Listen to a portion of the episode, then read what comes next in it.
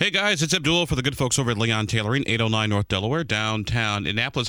You know, that young person who graduated college this past spring and is now getting ready to go get that big job? Well, here, guess what? Get over to Leon Tailoring and check out their career services division. They've got lots of good professional attire, reasonably priced for both your young men and young women who are getting off into that world of work. Hey, they graduated, they did all the interviews, now they got the big job coming up, so make sure they look the part. Leon Tailoring, 809 North Delaware in downtown Indianapolis. That's Leon Tailoring, 809 North Delaware, downtown Indianapolis.